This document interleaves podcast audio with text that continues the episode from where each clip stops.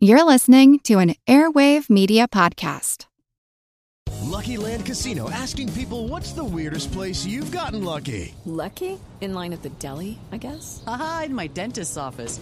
More than once, actually. Do I have to say? Yes, you do. In the car before my kids' PTA meeting. Really? Yes. Excuse me, what's the weirdest place you've gotten lucky? I never win and tell. Well, there you have it. You can get lucky anywhere playing at LuckyLandSlots.com. Play for free right now. Are you feeling lucky? No purchase necessary. Void where prohibited by law. 18 plus. Terms and conditions apply. See website for details. Hi, I'm Ariel Nissenblatt from Earbuds Podcast Collective and Squadcast.fm. Katie and Nathan asked me to stop by and give you a heads up that they use strong language in the show, so listener discretion is advised. And since you are obviously a fan of podcasts, if you want to get more podcast recommendations, you can subscribe to my newsletter, Earbuds Podcast Collective. You can get it by going to earbuds.audio. That's the website. And then you'll get five podcast episodes on a theme, each week curated by a different person. Enjoy the show. Hi, this is Katie. And this is Nathan. And you're listening to Queen's Podcast, the show about badass women in history.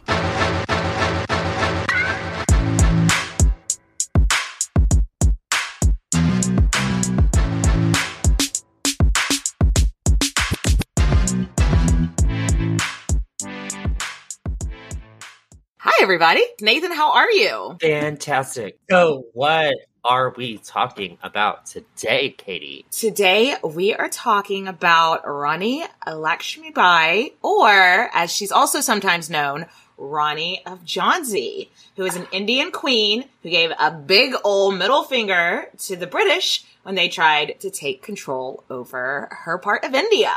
So, yes, bitch. warrior She's, um, queen. yes, and that's why I had to make this super refreshing drink that is a take on a Moscow Mule. So I did like a Moscow Mule, but with Indian spices. So essentially, I made my own ginger beer. That's what I found out. ginger beer? like I made, uh, I took like a bunch of ginger, a buttload of ginger, um, to be exact.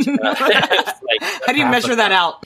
I literally took like a big old ginger root, and if you can see me right now, They can't. They, They can't. can't. It's a podcast.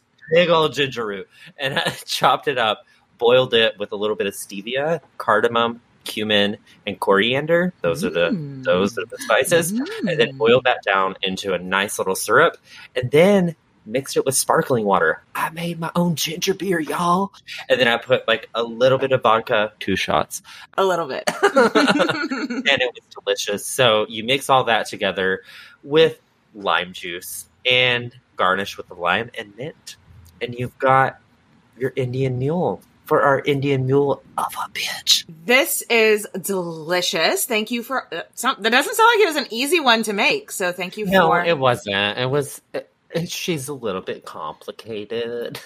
you're a little bit extra with your drinks, but this is this is so is our great. girl. She's also extra. Yeah. Before we get into her though, let's do a couple of Patreon shout outs. So first, we wanted to say thank you to Catherine, Nicole, Allie, Maggie, and Jasmine.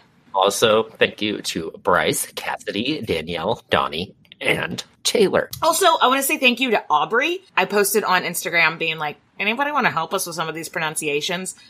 And she was so cute. She sent me over a video of her partner's mom, who is, uh, who I, who I believe lives in India, doing some pronunciations for us. So thank you so much, Aubrey. That was so nice. Um, however, we are still going to completely fuck up. Sorry. All right. Well, let's get into her life. Rani Lakshmibai was born November 19th, 1828, though some sources do have her a little bit younger, like um, seven years younger.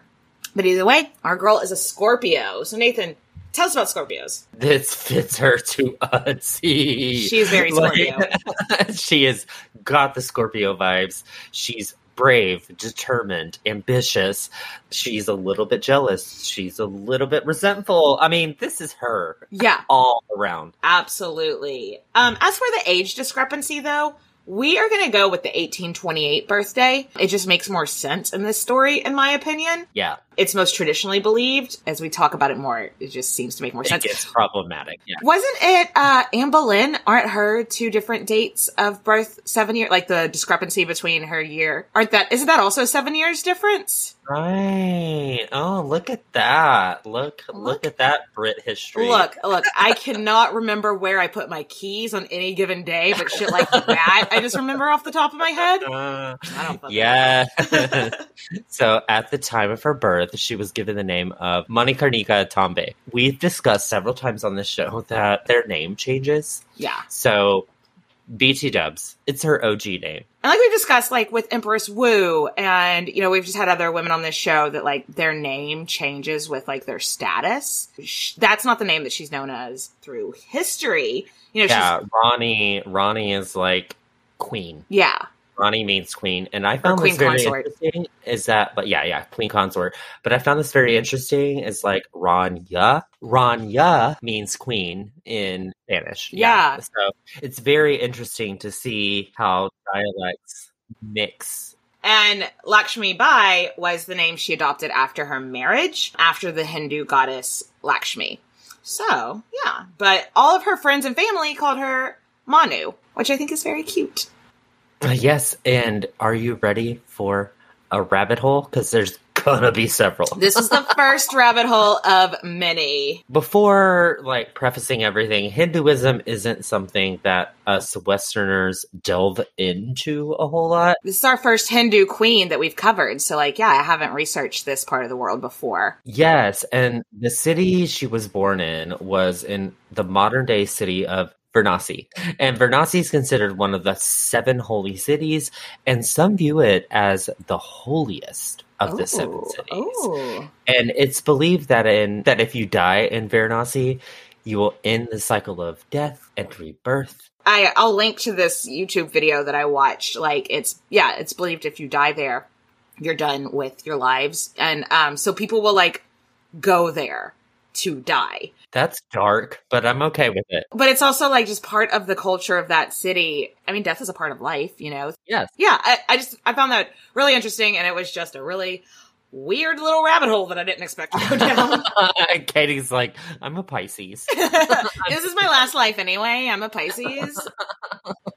But she was born to a pretty well to do family. She would have been considered like middle nobility, basically. Her father was this guy named Moropant and, or Moropant, and he worked for the Indian equivalent of like the prime minister, which is a, Yeah. which is a title called the Peshwa. And the Peshwa was a guy named Baji Rao. We need to touch on him just a little bit because I think it's important. Baji Rao was more or less like a puppet ruler. You know what I mean? Surprise, surprise! The British put a puppet in power. Hmm.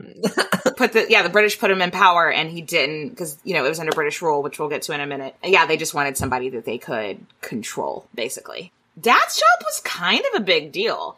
Dad it was was. kind of a big deal in India. He was very high up in the military and worked very closely with the Peshwa to create policies. So from a really young age, our girl would have been no stranger to war and politics and all the drama that goes on with that. So let's get back to her family life. Yeah. So her dad, Morpant, and her mom, we know nothing about her parents' marriage, Yeah. unfortunately. Yeah. But sadly, also, we don't know basically anything about her mom because she died w- and she was only like four years old. So Yeah. again, we don't have that mother daughter relationship Yeah. raised primarily by her father at the court of Peshwa. Which that I mean that sucks that we just don't know anything about like what her I mother know, died and- of or like what yeah, like uh. So we don't have any knowledge of her having any siblings. So her dad like he was like I got one shot at raising a badass kid. I need to keep I I'm not throwing away my shot. Yeah, absolutely. Not giving away my shot. shots. okay, any chance that you get Katie and For Nathan Hamilton. singing Hamilton? There we go. got It's it. not throwing away it. his shot. but did Dad succeed yes. as yes. as a parental unit? Yes. he ma- he was like, I got I, I got to make this kid known. I got to do well by her, and he absolutely did for sure. Yeah, she was educated. She was home reading and writing. Cool. Girls don't get that chance in life. No, yeah, it seems like at this time, even with the nobility, girls weren't really taught to read and write. He was basically giving her a boy's education for the time. Yeah, she learned shooting, horsemanship, Yeah. fencing. Like these are not in the realm of feminism at the time, and we are here for it. Yeah, It's unusual. And we see you, We Miss see- Independent. Yeah. Do you remember when we covered Amina of Zaria? Yeah. It's given me that vibe. Like, cause she Yes. was raised basically like a boy and taught to fight and lead armies. I mean, it's it's kind of unfortunate that the parent was like, "I wish you were a boy," but we're here. Here we are. But he could, I mean, it would have been completely acceptable for society at Yeah. the time for him to be like, And she Fuck would that have daughter. never. She would have never been who she is if she wasn't raised the way she was. you know, this is a show about women in history, but we got to have allies. And it sounds like he was someone that was all for, you know, girls can be equal, girls can be smart, girls can be special too. So, hey, dad, thank you. Yeah, right. and she was way ahead of any kid her age. She would have been that little kid that was like having full on conversations with adults, being like, "But why? But why? but tell me, But why?" yeah, But why? to discuss things that seemed like way, oh, that should be way over her head. Yeah. Yeah, and she's a little bit of what we would call a tomboy. Like she's definitely got those vibes of I don't care what you think. I don't care about Um, wearing dresses. let's- I don't care about. I read like she liked to wear turbans. That hmm. was specifically just for men. There was no androgyny in like the way that people were supposed to dress. Love this for her. Yeah. She's already breaking barriers. Yes, Manu would have spent a lot of time with the other kids of the people that worked at the court of the Peshwa, but mostly those kids that were brought to court, almost exclusively, were boys. So that probably also explains why she was a bit of a quote unquote tomboy. She only ever hung out with little boys. You know, like she wasn't hanging out with other little girls. Though the Peshwa at the time gave her nicknames, which translate into English of basically meaning like beautiful, lively child. So Preach. yes. Me? So this is Me? for uh, this is the me a little old me. Calling me a beautiful, lovely child, darling. So that's kind of the only time we really get a description of. I mean, it's not even a description of what she looked like, but we have to assume that she would have been considered pretty for the time. Yes. Would it be normal for girls in, to act like this? Absolutely not. horseback riding, fencing, playing with the boys because she would she would like fight with the boys. There was one story that I read where one of the boys at court had an elephant and he wouldn't let her ride it, and so she was like, "Fuck you! One day I'm gonna have 300 elephants, and you're not gonna get to ride any of those." And it's like, are we talking about that boy on any podcast these days? No, we are talking to Rani of Jhansi. and I bet she did have elephants. Fuck you. All of them. but Indian culture compared to Western culture, very conservative, even in today's standards. Very much so. So let's rewind the hands of time. Yep, that's how we rewind.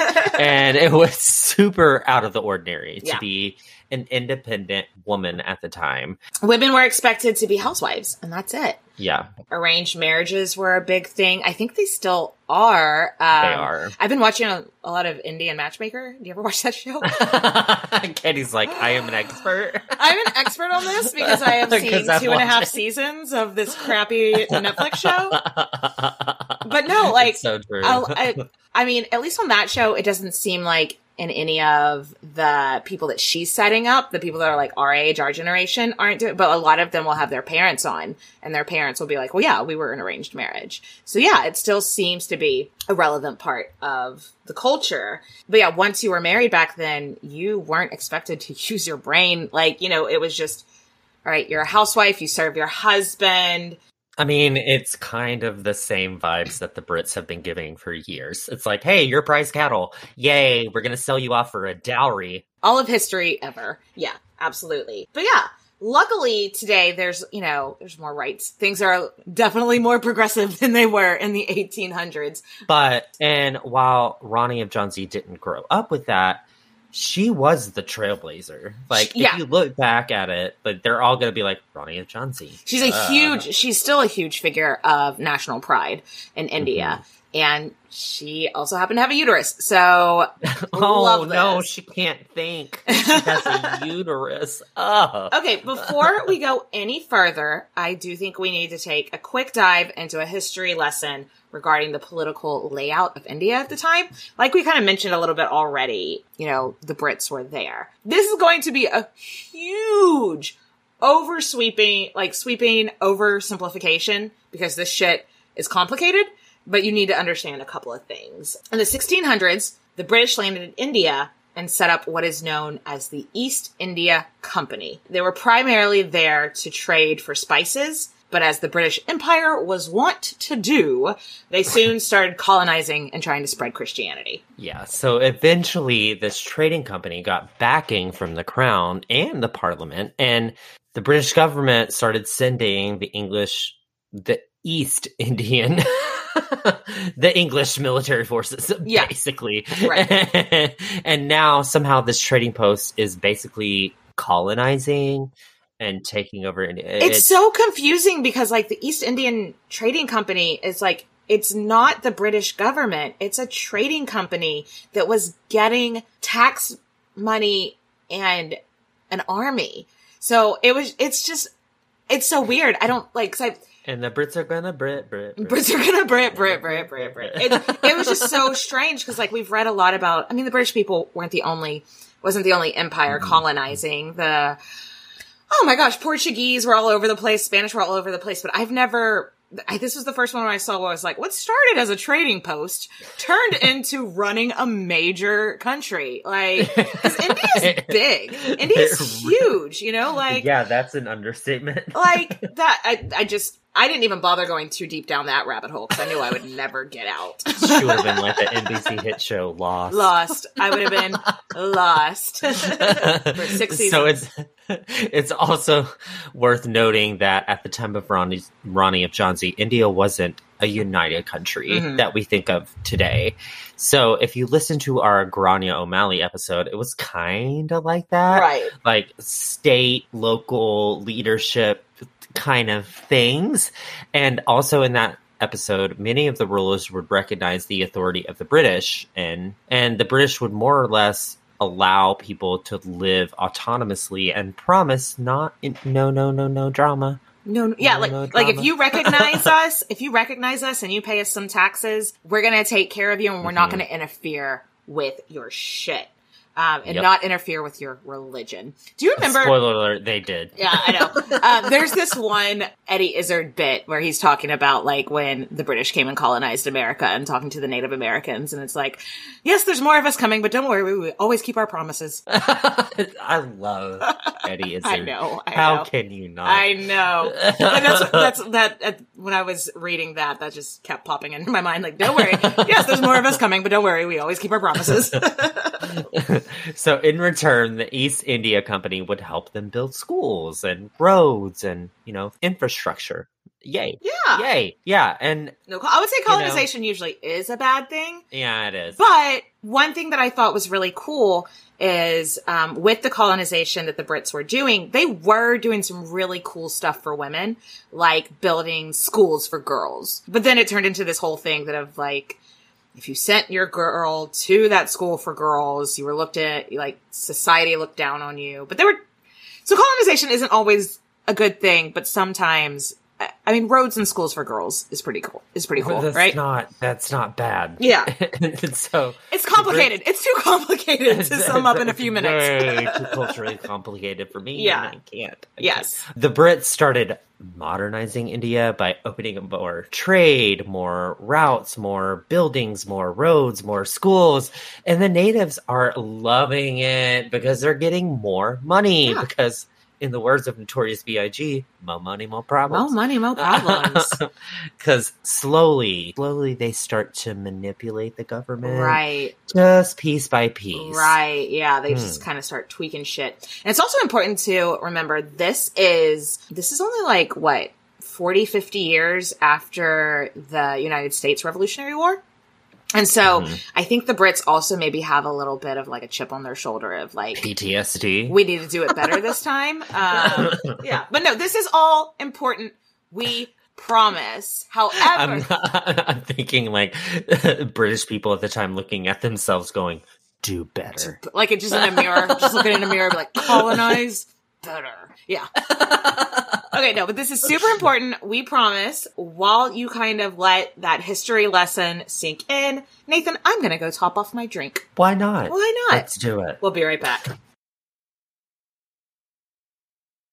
Hey guys, it is Ryan. I'm not sure if you know this about me, but I'm a bit of a fun fanatic when I can. I like to work, but I like fun too. It's a thing. And now the truth is out there. I can tell you about my favorite place to have fun Chumba Casino. They have hundreds of social casino style games to choose from, with new games released each week. You can play for free anytime, anywhere and each day brings a new chance to collect daily bonuses. So join me in the fun. Sign up now at ChumbaCasino.com. No purchase necessary. VGW Group. Void were prohibited by law. See terms and conditions. 18 plus.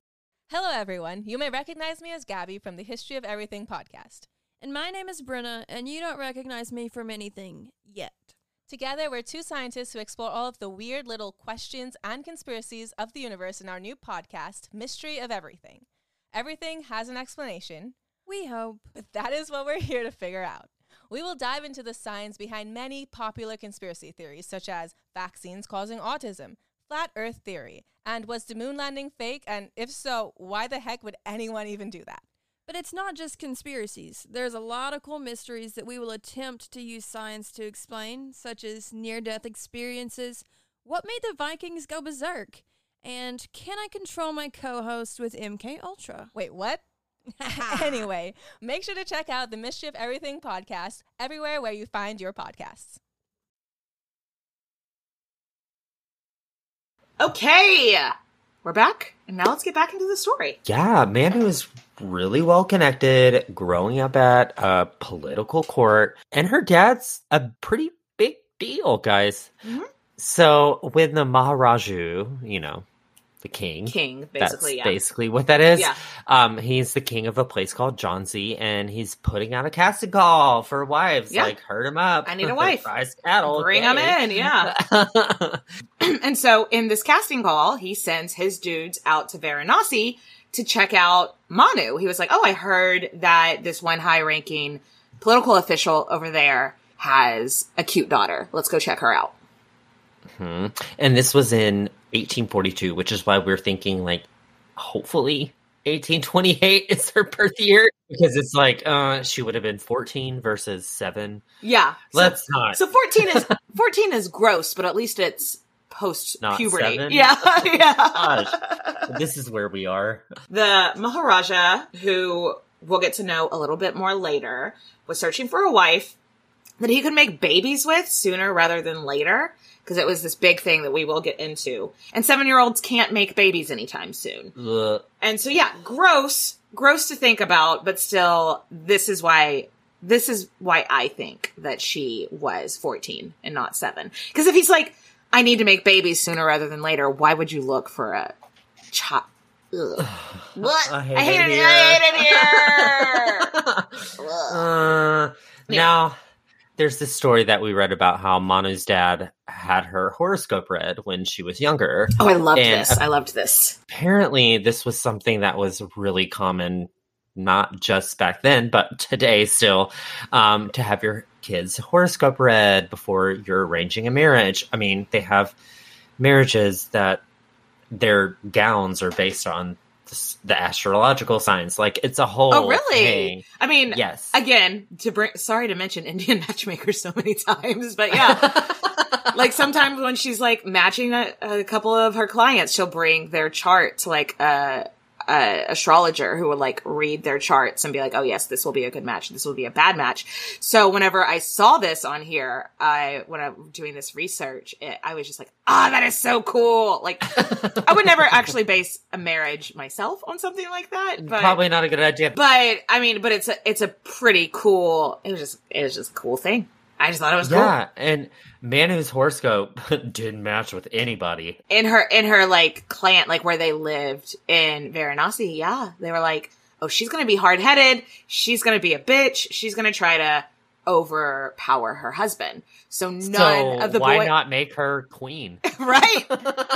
like this sounds right the families in her native neighborhood were like, no, we're not marrying any of our sons to this girl who's going to want to rule the marriage. Yeah, so why not queen? but whether it's true or not, this rumor stays around, and it's good that it does. That's part of her it's like- legend. yeah. it's her legend. It's who she is. She wasn't meant to be matched with anybody. She's she's gonna rule shit She's gonna on her she's own. gonna have 300 elephants, bitch. Get out, get out of here. so who knows if that's true, but it's just a fun part of the story. So we have no idea if that's why Manu was chosen in the end, but we knew we do know that Jhansi and Varanasi are not close to each other Mhm. at all. Today, that's about a 10 hour drive in a car. So back Ooh. then, whenever I'm trying to calculate how far it would be to travel like by horse or carriage or something like Google that, Maps it I- and then walks and then doubles it. I put it on Google Map and I put it on bike because you can put it like by by car, by walking, or by bike. With like taking a break to rest and stuff, that's probably like two or three days. You know? Yeah, yeah, and she wasn't gonna be seeing her family at all. She's not anything. She's like fourteen. I know. So this is a big, scary. With all of our queens, that's always one of my least favorite parts of their stories is thinking about how scared they must be going at 14, going to live with a stranger in a place they've never been to before. So, Oh, oh, that just sounds so scary. Scary. But we really couldn't find anything about her journey to Jhansi, though I did read that her dad was given a resident in Jhansi as part of her wedding agreement, aka dowry. Yeah. So hopefully that means that he traveled with her. Um, we hope. We and hope. they remained close. I mean, if he if he had a house there and he didn't come visit, that would have been a bitch move. So I'm Yeah. I'm really hoping Yeah. they remained close. In my mind, they had a really nice close relationship. So Yeah, and th- like we said, this is a very scary journey for being 14. Yeah. Like I was just entering high school and Yeah. um mm, So either way, what we do know is that she is definitely in Jhansi by May 1842. And in that month, she married the Maharaja of Jhansi, a guy named Gangadhar Rao. And uh, forgive me if I get if I have that all wrong. I did. We got a review the other day that was like, "Oh my god, just look up the pronunciations on YouTube," and it's like one which one? Yes. Which pronunciation? there's, there's so many different pronunciations on YouTube, and also if I try to say it like in the the way that Indian people say it, it just sounds like I'm. oh, it sounds terrible. yeah, like so. Gangadhar Rao is how the best I can do here. he would have been 28, and Manu is 14, so that Oh. is gross. Yeah. At least he wasn't like 62 though, because we've definitely seen that shit before too. Oh, we have, and this is problematic. It's not going to get any less. Let's just move on. Let's just Yeah. move on. Let's just talk about the wedding, honey, Yeah. because they allocated forty thousand rupees for the occasion, Mm. which is like the equivalent of 150k in, you know, modern day United That's States. that's the best I could do. There's a website called in 2013 dollars, and you can put you can put the year you want, and then the year you want it to like compare to the year now, and it'll tell you like the conversion rate. So first I had to convert rupees to dollars because I don't know how much, and then I had to pop it in there. So that is my best guess about 150,000, which is that would have been a lot back then for a wedding. They're just partying in the streets. Yeah. like let's be real. Yeah. they're dancing in the streets. fireworks, cannon shot off. And like that's back when fireworks were kind of rare, you know. So uh, to do fireworks, you have to be a bajillionaire, basically, you know. Anyway, and yeah, feasting. The whole town was feasting. It was a huge fucking celebration. So I know, and we're not sure if it's truth or legend, but the wedding at Gangadhar would have been realized that like this is his wife. He would have been like, okay, we've got it. So there's this tradition in India that you tie the bride and the groom's garments together. Yeah. So the bride is supposed to act like shy and coy. Oh, what are you doing? And and the story goes that when they tie the bride and groom together, Manu very loudly says, better tie it tight. like, like, fuck yeah, I'm your fucking queen now. Tie that shit tight because you are not getting away. ah, I love it. That would have been a scandal though, because the bride spoke at all and that she said something so bold. Like, people, I love this. people would have been talking, like, did you fucking hear what she said on her wedding day? Like, She's got a mouth on her, and I love it. yes, yes. And now Manu is given the title of Rani. Yes. Um, but she's not Rani Manu. No. She has to take on a regal name. So she chooses the official name to be Rani Lakshmibai. And this is after the major Hindu goddess, Lakshmi. I think it might be fun on Patreon to do maybe an episode on the goddess Lakshmi. What do you think? I could go down several rabbit Please holes. Please do. I was thinking about that. I didn't have time to go down a rabbit hole on her except to like just get the top, like the bullet points. So yeah, let's do that. But like, yeah, let's take a quick detour just to kind of learn the high points about the goddess Lakshmi. Surprise, surprise. She's the goddess of fertility. Since of course, Manu's main job is to make them babies on babies on babies on babies. but Lakshmi is also really interested interesting for other reasons. She's closely associated with Maya, which is a Hindi like Buddhism thing, which is magic and illusion, is what Maya means, illusion. Um, she's also the goddess of wealth, passion, power, and you know. She's gonna get her own episode, so let's just Patreon, let's so leave her. yeah. she was probably still known as Manu, like amongst her friends and like, you know, her close relations. But in public, she is now Rani Lakshmi Bai. Also, she's married now, y'all. So you know, let's get to know the hubby a little bit more. Um, yeah, that was cringeworthy, as it should be. So, the Maharaja of Jhansi, Gangadhar, uh, was twice her age. Gross. Yeah. And this was his second marriage.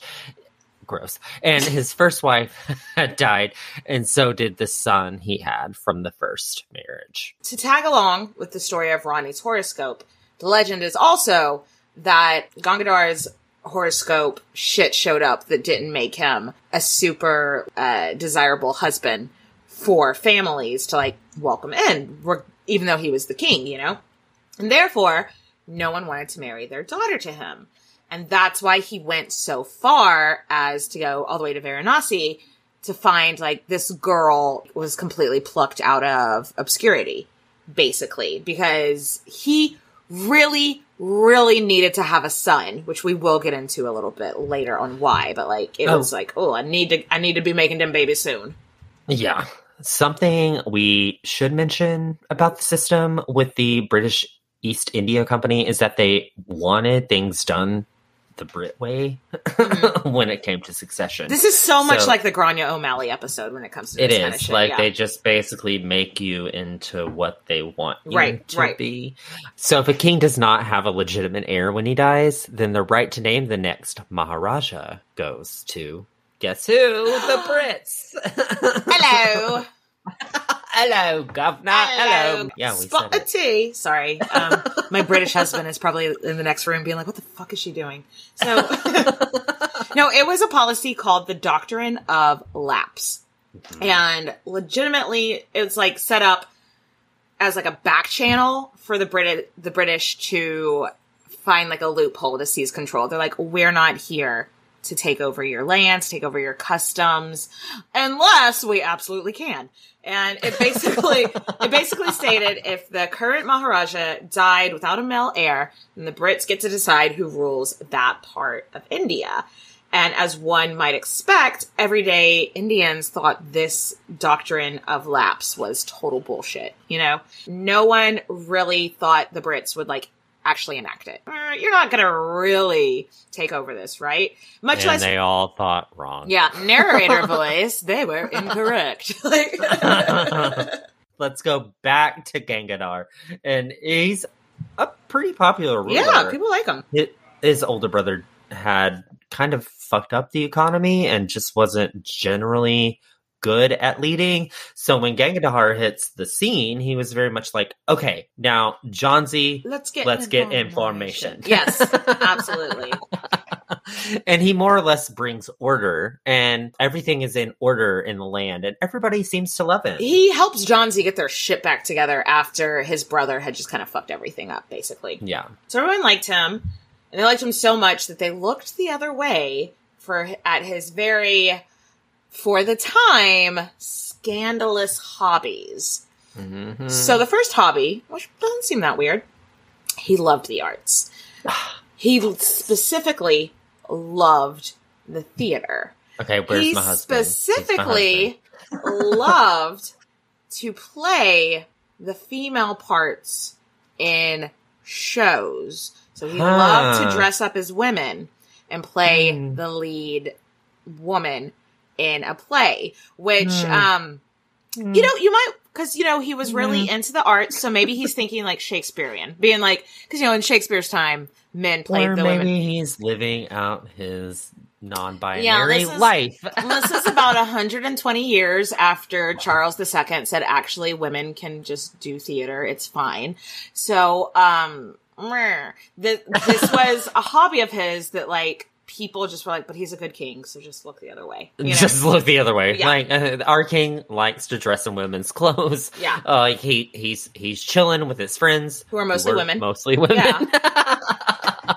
and he felt so close to them. He could, you know, he would always recognize four days a month of untouchability when Yeah. women would seclude themselves because of, you know, the period. Yeah, it was like this part of the culture back then. Yeah, women specific women that could afford to because they're of nobility would like seclude themselves while they're on their periods and then go through like this ritual um, when they're off their periods where they can like be back in society. Which you know what? I know it's a form of oppression, but that actually sounds nice. Like you're on your period. He's like, I need four days. You're on your period.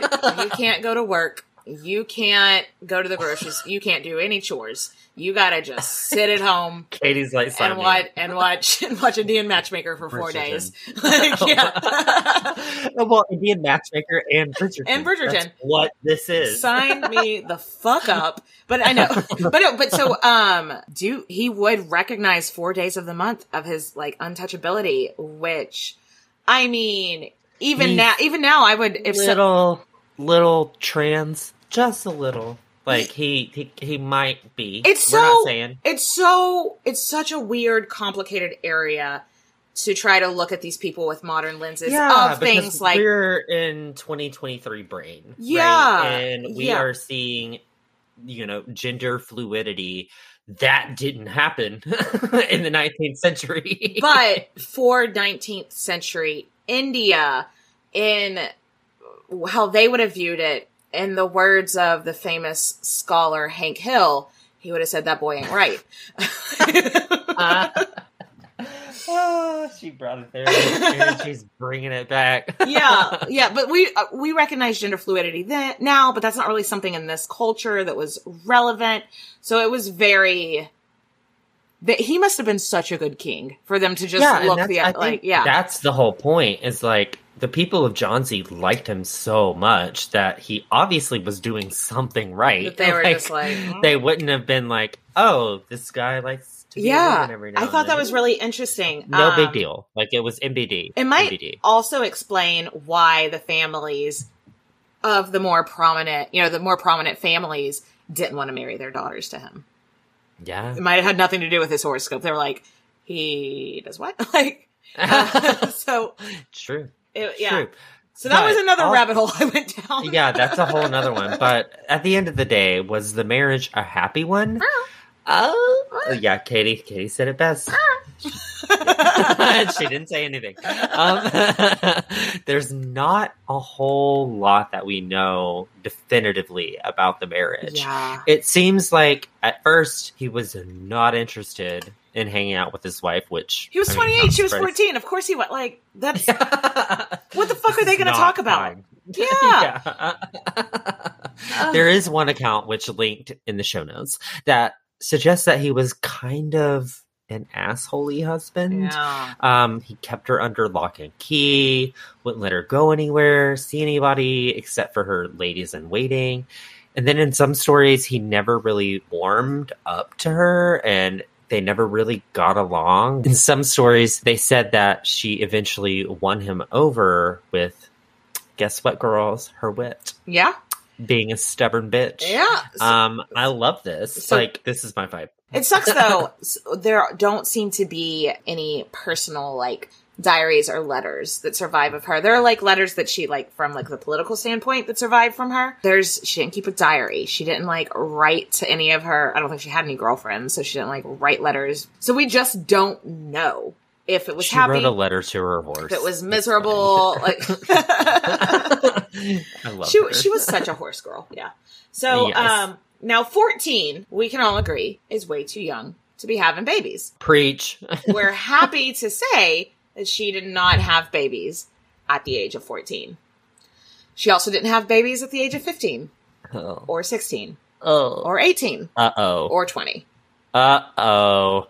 So for nine years, Yeah. she remained pretty not knocked up. Un Um, unknocked up. Knocked down. She was knocked down. Oh, that's a new Queen's podcast statement. I wish we knew more. Like, did her husband resent being married to her? Or was he just so icked out by the thought of sex with a girl? Like, I, They're not compatible sexually. Let's just let's just who throw knows? that out. Or were one of both of them just, you know, not, uh, Okay. not Ding dong problems. ding dong problems? Maybe, Ding dong you problems. know? I mean, both. Maybe both. Are the stories of him just neglecting her true? But hot take, hot take. Okay. Uh, she probably just had a hard time getting pregnant. You think so? Like, well, I don't know. Maybe she was like, who knows? Like, maybe she on day one was like, why are you dressed like a woman? And then he just neglected her after that for judging him. Like, I think there is a movie about her life. So maybe before There- we, maybe I need to watch that and see how they, if they touch on this. But yeah, who knows? But obviously, there's some sexual, Something's physical, emotional. Like they're not bonding. They're not. bonding. Something's going on. Nine Yeah. years. And when your entire point, I mean, if he doesn't have a male heir, he's gonna, Jhansi is gonna go to the Brits. So like, why did it take her nine years to get pregnant? But whatever the situation, our girl finally gets pregnant Yes. in 1851. Yes. She would have been like 23, which is a nice age. Yes. like, love this for her. And I'm sure she would have preferred a little bit earlier, Yeah. you know, at a hey. cringier age. Um, but better late than never, Yeah. right? This is what she was supposed to What do. was it was her baby boy. yes, it's a baby boy. Baby boy, you be on my mind. fulfill my fulfill my regency. we, both we both sang. They named him Damodar Rao, and everyone in Jhansi just let out a sigh of relief. Like, Yeah. the British would officially be off their fucking backs now. Like, until er, tragedy struck. And Damodar died only at age four months. Uh, no. I know. Ugh. Can you imagine, like, she just spent like nine years trying to get pregnant, I and then know. she gets pregnant, has the baby boy on her regency, and, And then uh, and then it's just uh, like, it's like, oh, but you're a baby factory. Can't you just do it again? And I- she's like, no. Apparently not. Yeah, like so our girl Manu is probably finding herself in a really rough place in life right now. Whole job. The entire reason reason she's there is to have a son so she can keep the people of Jhansi in the life that they know. Like I, I, and possibly keep them out of the hands of the British. And her baby boy has died. It already took her like nearly a decade to make that baby boy to begin with. So outlook not great that she's gonna I have mean, some that- more, you know? I mean, that's an understatement. Outlook not great. Plus, hubby ain't doing too good either. Yeah. Um, Gangadhar's health is really taking a hit, and we're not sure of what. It's just like the quote unquote elderly king. I kept reading Elderly King. Dude, he, dude was four. Dude was thirty nine when he died. Like, let's. That's not elderly. let's- oh let- God, where's my walker with I know. my I know. I know. Ugh. but still it's just like one day he gets sick and it just gets worse and worse and worse Yeah. and worse so it's oh. quote unquote elderly king Oh, the, Yes. Ugh. so it became obvious Like, all right, we're not having these babies on babies on babies on babies, and I don't got a whole lot of time left. So we need to figure something out. And they uh, decide to adopt, which was pretty common in that culture. Yeah. Uh, we've seen this in ancient Roman cultures. We've seen this multiple places. If you're powerful and you want to succeed and you need to have an heir, no big deal. Just adopt a guy that you just randomly know and be like, Yeah. "You're my heir." You're my- Like, you're my- that just makes sense. We saw we saw that so much in like the um like the Agrippina series. Mhm. Like yeah, that that wasn't and that was super super common in Indian culture. Like okay, I'll just I'll just adopt someone legally, make them my heir. Cool. So Gangadhar has a cousin and the cousin has a five year old son named Anand. So the Maharaja and the Rani adopt him and changed his name to Damodar Rao. Um, yep, that is the name of their dead son, um, which seems therapy. These people need therapy, but Gangadhar named Damodar as his heir and Manu as his regent until he was old enough. Yeah. So the people of Jhansi would have been totally fine with this. yeah, that's their that's they that's their norm. That's their custom. Yeah. yeah. We just need to make sure the Brits are okay, right? Yeah. Like, okay, we've got we've got this adopted kid. Can they back the fuck up now? Right. this is gonna get tricky. yes. So Gangadhar and Manu both knew that the British might not accept this setup. So on his deathbed, they invite like the local British officials to come witness him officially adopt Damodar. The guy at the local level was basically like, I don't see I don't see this being a problem. This should be fine. What what could we probably what could we possibly have to argue with this? Yeah, so in 1853, at around 40 years old, the Maharaja Gangadhar uh, Rao died. He thought he had left peace. Cleaned that up. Yeah. Yeah. Oh, everything. This is fine. Yes. Spoiler alert: it was not. Yeah. we again, we don't know if she grieved her husband. So we have no idea. We don't know. Nothing leads us to believe that they were close. So who knows? Yeah. Meh. anyway, Manu thought all all the loose ends were tied up. Yeah. She she thought this was done. She's setting herself up. She's got her air down. She's gonna rule for the next twelve years or so. Um, and it appears that Damodar moved to court. Manu ended up taking over everything, his education, Yeah. his upbringing. Like it's time to get shit done. Okay, I've got something to do now. It must also be nice to like have a purpose because if she Yeah. was kind of like for the last like 10, 12 years, just kind of locked up and only people she talked to was her lady in waiting, she was probably fucking bored. And she's one of those gals that's like, uh, she's Yeah. not gonna get locked down like that. she's Like, not ugh. a she's not she a dealt with sit it. home and watch Netflix kind of chick. So now she's like, I've got shit to do. I've got the responsibility of educating this boy. She would have, I think, felt fulfilled at this point. It seems like the people really liked her. She was even headed. She was smart. She was tough when she needed to be. And she knew the people had liked her husband's policies. So she was like, cool, let's, let's just keep, let's just keep doing what we've been doing. No major changes. And everybody was like, sweet. We love this. She's popular. Popular. She's Popular. gonna be popular. Yes. so, so on that note, literally the note of Wicked. We're gonna take a break. we'll be right back, guys. Popular. You're gonna be popular.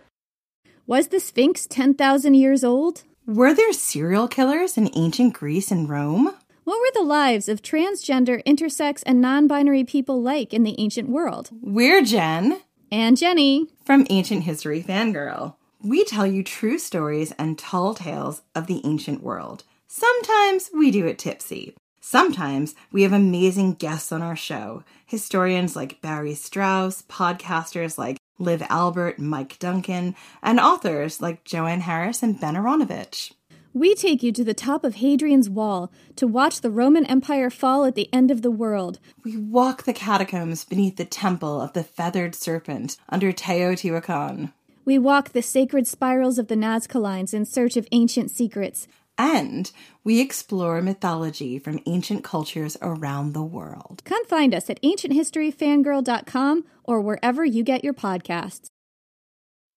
Throughout history, royals across the world were notorious for incest. They married their own relatives in order to consolidate power and keep their blood blue. But they were oblivious to the havoc all this inbreeding was having on the health of their offspring. From Egyptian pharaohs marrying their own sisters to the Habsburgs' notoriously oversized lower jaws. I explore the most shocking incestuous relationships and tragically inbred individuals in royal history. And that's just episode one. On the History Tea Time podcast, I profile remarkable queens and LGBTQ plus royals, explore royal family trees, and delve into women's medical history and other fascinating topics. I'm Lindsay Holiday, and I'm spilling the tea on history. Join me every Tuesday for new episodes of the History Tea Time podcast, wherever fine podcasts are enjoyed.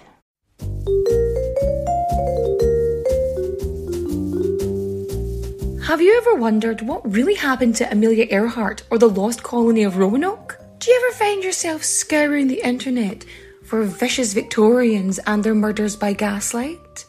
Or perhaps you're just sick and tired of women being constantly misrepresented or plain lied about throughout history?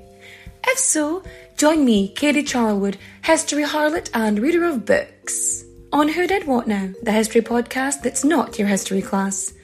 Part of the Airwave Media Network. Available on Apple Podcasts, Spotify, or wherever you listen to podcasts. Adios, au revoir, au revoir, my friends. Bye bye.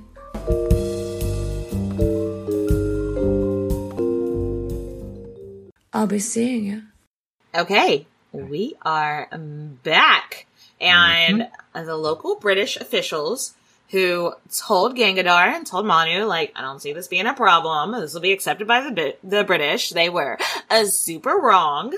and so he took the will and last statement to like his boss, a guy named John Malcolm.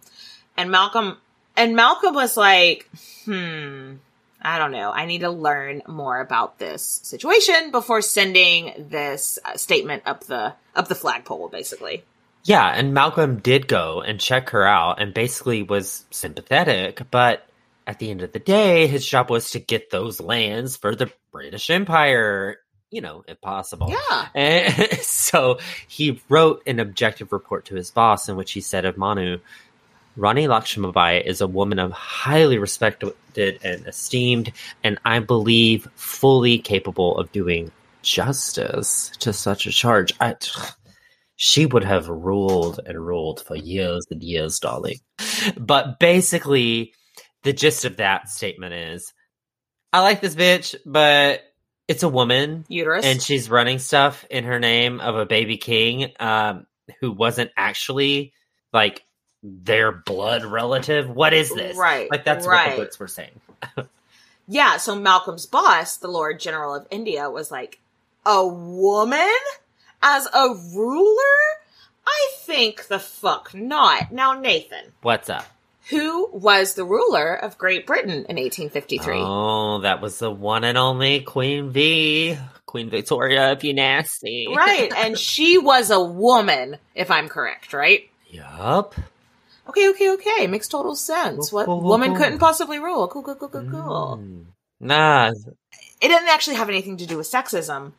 I feel like they just thought like if we can find a workaround and we can get Yep. in and get their lands, and that's why. That's why I don't. I I'll give this dude credit. I don't think the Lord General was necessarily sexist. He was just looking for an easy way to grab them lands. Yeah, that well, grabbed him lands. Grabbed him lands. Oh, you, so the Lord General appointed a guy named Alexander Skene to run Jhansi.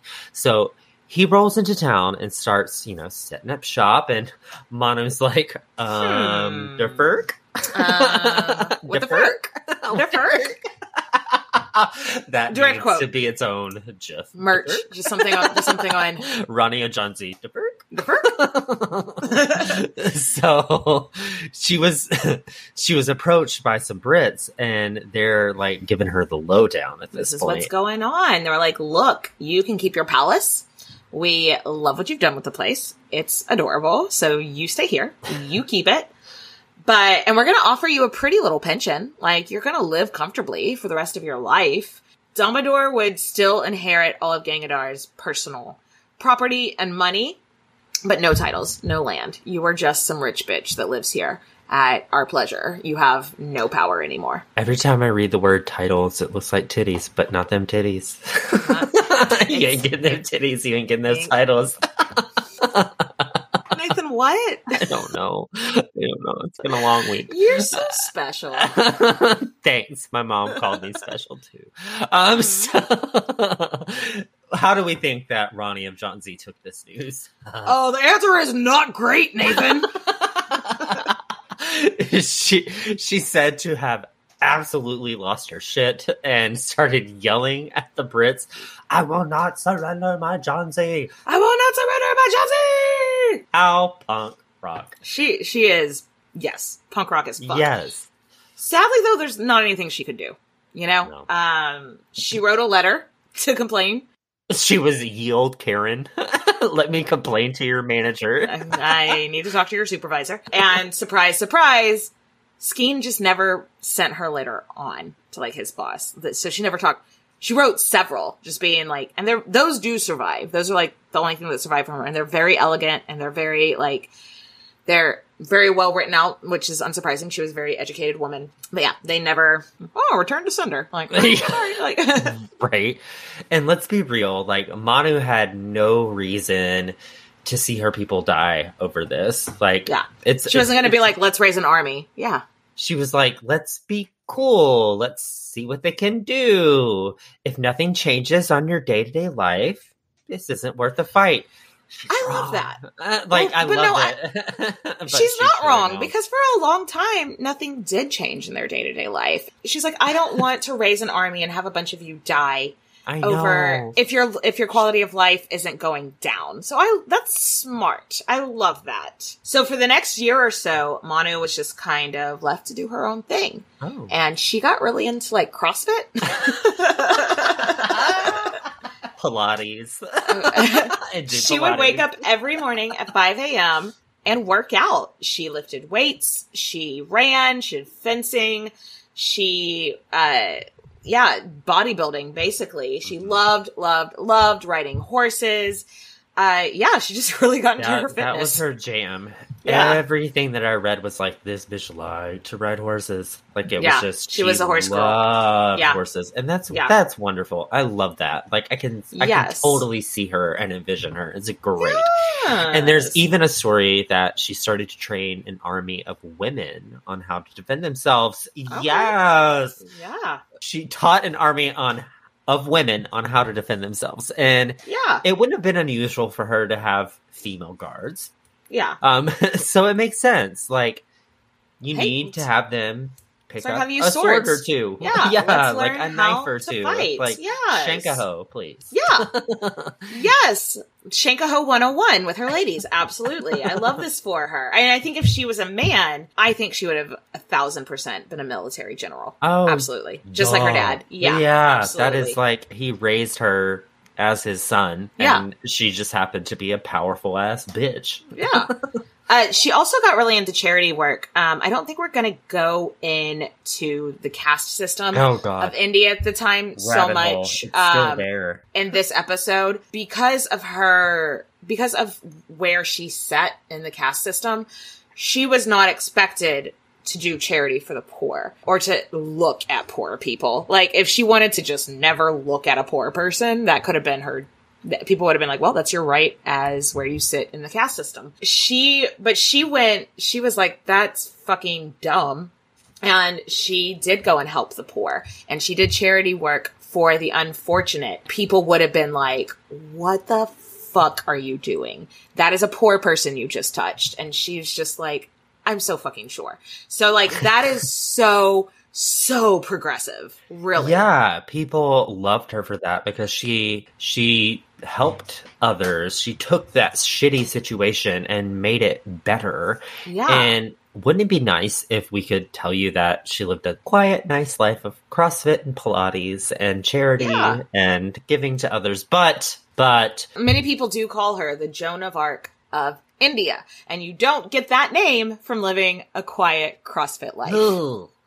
So let's close up this first episode on her by telling you a little bit about some shit that was going down. So we're going to take the focus off of Jhansi and head over to other parts of India. Something you need to know um, about the way that the military for the East India Company was set up.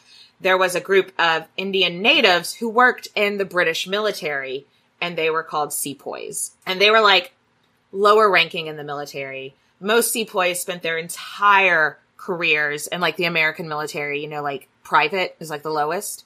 They basically, you don't really meet a whole lot of tenured people in the American military that stay at private, but sepoys didn't have like a way to build their rank up. So there was no room for growth and the pay was shitty. but it's a reliable job. It's a steady and it's a steady paycheck. Yeah. Exactly. So there were a lot of sepoys fighting for the British Army, and there were 300,000 of these sepoys in the British Army in India compared to 50,000 Brits. So Yeah. vastly outnumbered. Yes. And there were lots and lots of grievances that have been going on for a long time. But what we're about to explain is just kind of when everything hit the fan, shit hit the fan. Boiling point. Yeah, shit yeah, got it's like to it. we have three hundred like- and you have fifty. Why are we doing all this work for you? Like Yes. it's literally the revolt. why are we seeing the white people go through the ranks so much faster? You know, yeah. Bullshit. So now, yeah. India's calling bullshit. now, the two major religions in India at the time are Hindu and Islam. So in Hinduism, the cow is sacred. Like you said earlier, they don't really eat a lot of meat. Um, and then in Islam, they don't consume or really touch pork at all. Like they don't really use anything made with like pig's leather or anything. So that's important to the rest of this story. Yeah, and it's gonna cause a fight. Yes. and in their military training, everyone at the time had muskets. So Right. you remember ye old trusty musket You have to like reload it every time after you shoot it. to like yeah. shove the bullet down and grease the cartridges, open it up, then you shoot the bullet of whatever the fuck a musket is. We're not weapons people here at No, Queen's but Podcast. to, no. So to do the violence, you have to to load the musket. You have to bite the top off of these greased cartridges. You open it up and then pour the bullets in. But one day, this rumor starts going around of like, what are these greased with? And so the rumor starts going around. They're greased with fat from an animal, so maybe cow fat or maybe pork fat which would have been against the religion of just about every one of their 300,000 sepoys in the British Army. Yeah, and in May of 1857, a group of 85 sepoys who refused to do the drills, you know, because animal fat, muskets, Yeah. not Yeah. kosher. Against our religion. Yeah, they were being punished and put in chains. I like really are you trying to are you trying to start a revolt? Right. like are you Barbara? So, Barbara, British Barbara, listen. So this was a mistake on the British part because tensions were already high and they weren't reading the fucking room. the door. And all these people in India are finally like, okay, they come to our country and they don't respect our beliefs. Are they trying to trick us into converting to their religion? They're putting our dudes in chains for not wanting to go against our religion. Uh-uh, Where does this stop? uh-uh. Where already- does this stop? I'm reaching a boiling point. and this has been going on for like 200 years now, you know? So yeah, like- it's it's time for hell to break loose. Yes. like they are done. So Done. a group of sepoys storm the jail where the 85 guys were being held and they kill all the jailers, but then they go on to find the jailers' families and kill their wives and children. Like horrible. Which I don't love. I I don't don't, love love that. that. Don't I love that. I mean, the jailers, the jailers, all's fair in war, but like the the the kids didn't do shit. It's a you know, vendetta. Like it is a gross vendetta, and we are not here for that. so this happened in Meerut, India, and the group starts marching to Delhi. So it's not a short march. The whole way along, this made me, this gave me Boudica vibes. You know, the whole way along marching, they were recruiting people to join them. They were getting more and more rebels, and they were making pit stops to do some more ransacking and killing. But now again, it's not soldiers they're killing. They are killing British children. You know, like no one's in the right here. There's No. years and years of grievances, forced policy, generations of occupancy, and people are just fucking pissed. And it's just, it, it's, they call it the mutiny, but it's just, it feels like so much more than mutiny when it comes to just like murdering. Well, it's it, yeah, it's it's generations it's growing of and growing. of- it's yeah. generational trauma. Oh, Yeah, for sure. Oh, it for is. sure. It's like generational trauma where it's like you're not taking our land. Excuse Yes. me, what? Yeah. Yeah. it's exactly the vibe.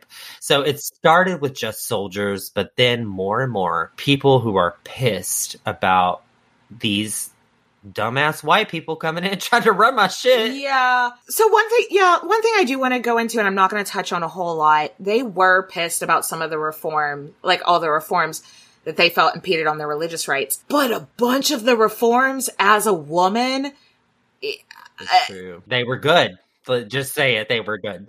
the three big ones that people were really pissed off about, at least that I kept coming across. Maybe there was more. Maybe it's just because I am the publications I read have feminist leanings or something. Since the British got there, they passed a rule about they upped the age of consent from 10 to 12. Because the, the Uh-huh. okay, progress. yeah. They made it, they allowed women to inherit land, like before women couldn't inherit anything. Or, so now they're like, no, if, if somebody wants to leave their stuff to a woman, they can leave it to a woman. And the one that I spent the biggest, I spent an entire day of, I took an entire day of research off to, to, to learn about, are you familiar with the practice of sati? Go, Katie. Activate rabbit hole. we are not going to spend too much time on this because this is what um, scholars call a big fucking bummer. But it it's uh, the practice of a man dies if he leaves behind, and like when the man dies at his funeral, they like do a pyre. You know, they set him on fire, and um, uh, the the wife, if she doesn't have any children, is supposed to go and lay down on the pyre with her. And with him, This and girl is on fire. literally literally so the Ugh. british the british outlawed that and they were pissed about that and so like I, yeah the deep rabbit hole that i'm not gonna um, tell you everything i learned it was kind of like uh, amongst the people it was like no but it's an honor. Like it's what you're supposed to do. But then the british get there and they're like well if they want to burn themselves on this funeral pyre why are you tying them up? Why are they screaming and crying that they don't want to do it? You know? And so they made that illegal um, so all of those reforms are super cool but they're But- al- they're also pissed about taxes. yes. So put but put yourself in their shoes. They're coming here. They're changing our culture, whether it's for the better or oh worse. no, it's not I'm their fucking business. Revolting. I'm revolting. But no, if any, if y'all do want to learn more about satis, uh, let me know. I I guess we could do a Patreon episode on it. It'll be a fucking bummer, but let us know. anyway, you know what's a bummer? Taxes. taxes are also a bummer. Yes. the people of India felt like they weren't seeing enough improvement to their towns in proportion to the taxes they were paying, which Yeah. is not an uncommon thing. That's the whole. That's that's um, that was America's entire thing. No taxation Yeah. without representation. You know. So all of that is going on, and word spreads to Jhansi, and it sounds like the mob is coming her way. So she goes to Skene and is like, "Hey, is it cool if I just like build up this army for protection? Maybe, possibly." And he's like, "Cool, cool, cool, cool, cool. Hmm, nothing's going Yeah. wrong here." What could go wrong here? So that's where we're gonna leave you for today. Yeah. Yes. Okay. I wonder what happens. Don't Google it.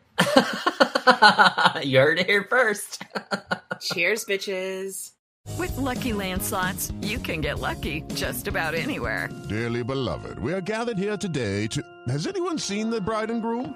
Sorry, sorry, we're here. We were getting lucky in the limo and we lost track of time. No, Lucky Land Casino, with cash prizes that add up quicker than a guest registry. In that case, I pronounce you lucky. Play for free at LuckyLandSlots.com. Daily bonuses are waiting. No purchase necessary. Void where prohibited by law. 18 plus. Terms and conditions apply. See website for details.